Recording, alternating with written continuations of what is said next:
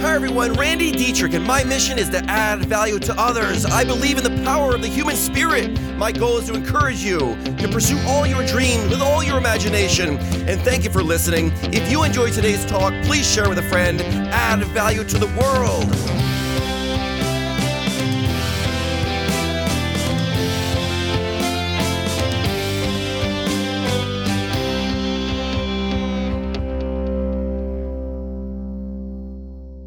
So we're about a month into the new year, and have you set a New Year's goal, a New Year's resolution, something that you want to achieve, some way to turn yourself into a stronger version of who you were yesterday? And if you're drifting from it, you're not alone. So many New Year's resolutions get broken about three weeks into the year. And I have a message about this. It's called Small is Stable, Small is Steady. You see, the big wins in life are made of little wins along the way. Those small incremental gains in the desired direction will give you intrinsic motivation every day of your life. You got to win little because the little things count. Everything counts in life. You'll feel the burn within when you win little. You got to break it down so tiny that it's impossible to not win. There's huge power in this. My mom would tell me, Randy, set yourself on fire for something and people will come watch you burn. But you got to win little. Every fire starts with little kindling. It's the little woods that catch on, little pieces of wood that catch on fire. And when they're burning, the big ones catch on fire. This is how your life should be. This is how your goals need to be. Win little to win big. Every big accomplishment is made up of a bunch of little tiny wins. So if you want to win big, win little. There's a reduction to the smallest level that will guarantee your win. You know, I was listening to Peterson a couple weeks back, and he's talking about a guy that was living with his mom, and he was in his mid 20s, and he, he knew he was a loser. He had nothing going on in his life. He had no job. He never had a job. He didn't graduate from high school, living at home with his mom, and he had a girlfriend. Then he found out he was about to be a dad. And he woke up one day, looked in the mirror, and go, Oh my God, like I, I need to get my life together. I have a child coming. So here he sits in front of Peterson. And he's saying, Look, I'm worthless. I'm good for nothing. And I, and I want to become something, but I don't even know where to start. And Peterson says, Start small. Let's start by vacuuming your floor, vacuum your bedroom room. So, okay. So the guy sets out. I'm going to vacuum the floor. And he walks into his room the next day and gets the vacuum out and he got it to the doorway but he couldn't get it across the doorway. He didn't have it within him to do that. So the, here, the, here the vacuum sits on a 45 degree angle across the doorway, and all week long, he just kept stepping back and forth over the vacuum. And then the, the day of reckoning came. Here he sits in front of Peterson again, a week later. And he admits it. He says, Yeah, I, I got the vacuum out, but I didn't have what it took to, to turn it on and actually vacuum the floor. And Peterson looks at him and goes, But you got it out. Okay, this week, the goal is to unravel the cord. Can you do it? Can you unravel the cord? I know that seems ridiculous to us, but you got to start small. No matter how small you need to go, start as small as you need to to achieve that first level of success, and you can build on that. And guess what? That young man, he unraveled the cord. The next week, he plugged it in. The week after that, he pushed it across the floor. And then these little wins they build self confidence because if I can do that, I can do the next one. And what happens is you're winning compounds. Your whole life has been compounding since you've been born. And when you win the little things, the little things compound. One becomes two, two becomes four, four becomes eight, four becomes 16. And before you know it, you're succeeding on a grand scale. But reduce it to so small that you can win the small. I took on this mindset when I was creating a chandelier for the vineyard room. I'm doing it right now.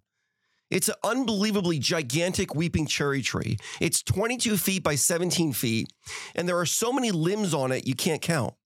And I had this vision to hang this thing from the ceiling of the vineyard room. All right, so we're gonna take an entire tree and hang it upside down in the room. I remember looking at it and feeling completely, I stood there thinking that this is not possible. I have now taken on more than I possibly can. But then I thought, wait a minute. Can you break this down to such small little increments that it is possible? And that's what I did. I wrote out a list. What do I need to do to get this tree in the room hanging upside down? And when you take things one little bit at a time, anything's possible. There's that old cliche that's been said a thousand times you can eat an entire elephant one bite at a time. Love y'all.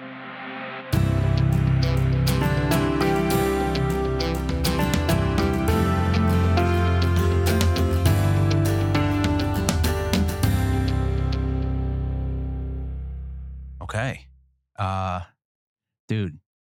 New Year's check-ins, Right. something that I need to do for myself as well. Um, but it's coming along. Finish Green Lights. Thanks for the suggestion. Oh, awesome, right? Incredible novel. Yeah. Great. This isn't a plug or anything like that, but it's like awesome. Like you should, just, everybody should read it. Yeah. And just or listen to it. I listened to it on my way to Pittsburgh. Yep. Matthew the- McConaughey, Green Lights. Awesome. I, I say green light to myself every time. I'm like, ah, green light. And I'm Yeah. like, I get it. Yeah. And then on the way back, I listened to the uh, the greatest salesman in the world. Uh huh. And that talk reminded me of the greatest salesman in the world, where it's the little things here and there, the little small accomplishments. Because once you overcome the small accomplishments, the big ones come easy Yeah. because you can get to the big ones.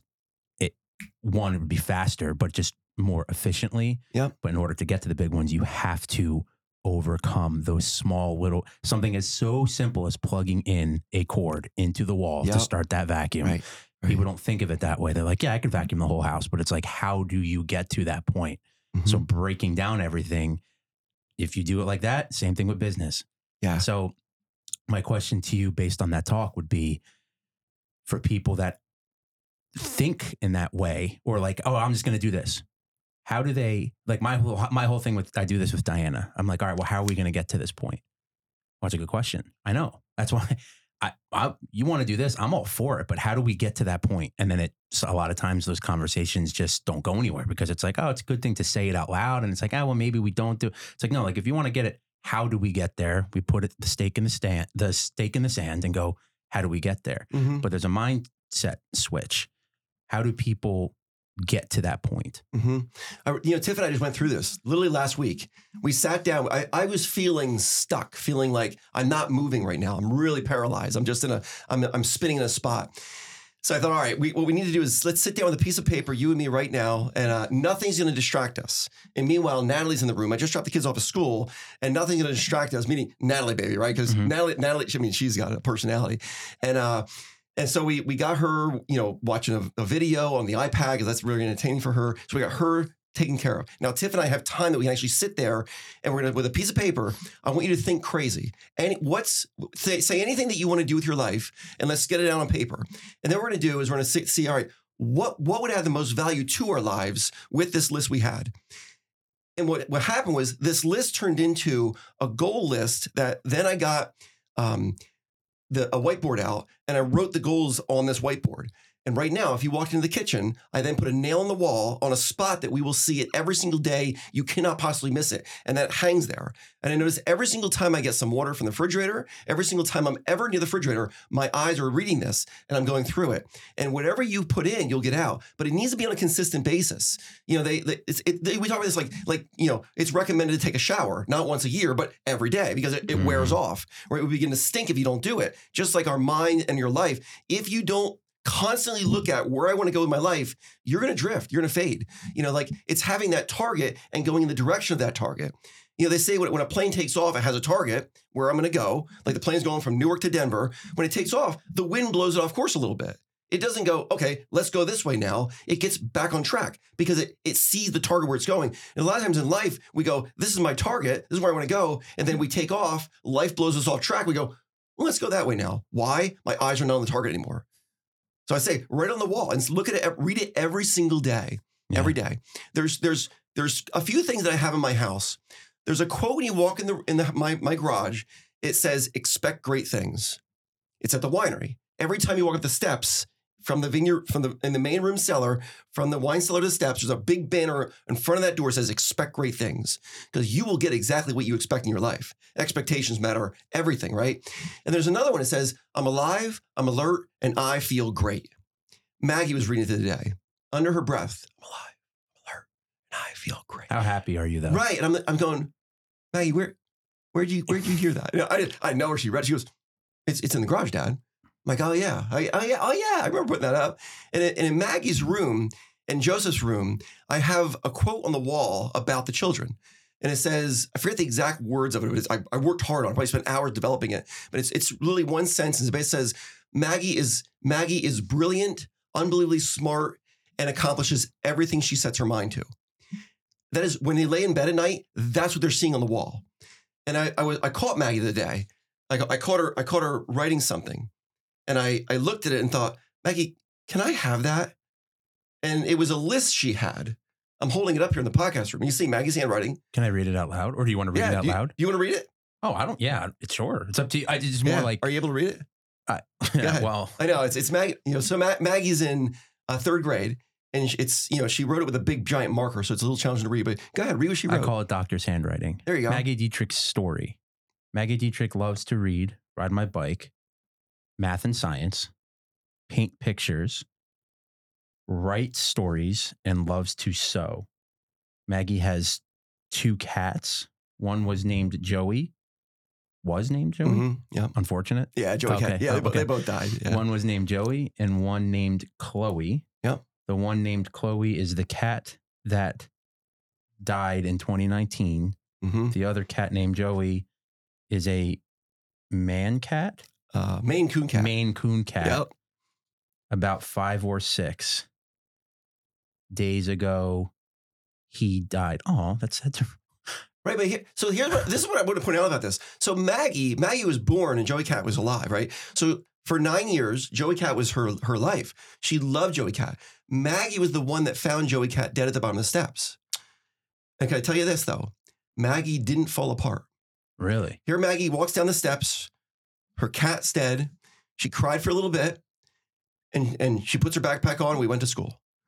And the lesson is life goes on. yeah. You know what I mean? And she's stronger than that moment. It did, she didn't collapse under the, oh my God, I can't believe it. My cat died. Now I'm going to fall apart. And here, here's You, Maggie. you have her saying, "I'm a ski racing champion." Right. Yeah, re- yeah, keep going. It's- Whoa! isn't it something? I'm a ski racing champion to race the World Cup. Also love going to the park and Knoebels. Mhm. And I like gymnastics and yoga.